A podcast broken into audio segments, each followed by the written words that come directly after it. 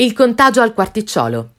Siamo nella periferia sud-est di Roma, precisamente nel Quarticciolo, una delle 12 borgate ufficiali disegnate dal piano regolatore di Marcello Piacentini del 1935. Tra le vie del piccolo quartiere vaga Maurizio Tesei nei panni di Mauro, uno dei contagiati dal virus elegante e crudele della capitale. Da piccolo spacciatore in periferia a palazzinaro della Roma Bene, amante di una ricca organizzatrice di eventi buona per la scalata sociale. Non solo, lui è anche il motore della cooperativa che lucra sui fondi per i rifugiati in un centro di accoglienza dove si annida mafia capitale. La sua storia, adattamento dell'omonimo romanzo di Walter City, è raccontata nel film Il contagio dei due giovani registi romani Matteo Botrugno e Daniele Coluccini. Il dramma di Mauro si realizza in questa palazzina, in una sorta di gara a chi sta peggio.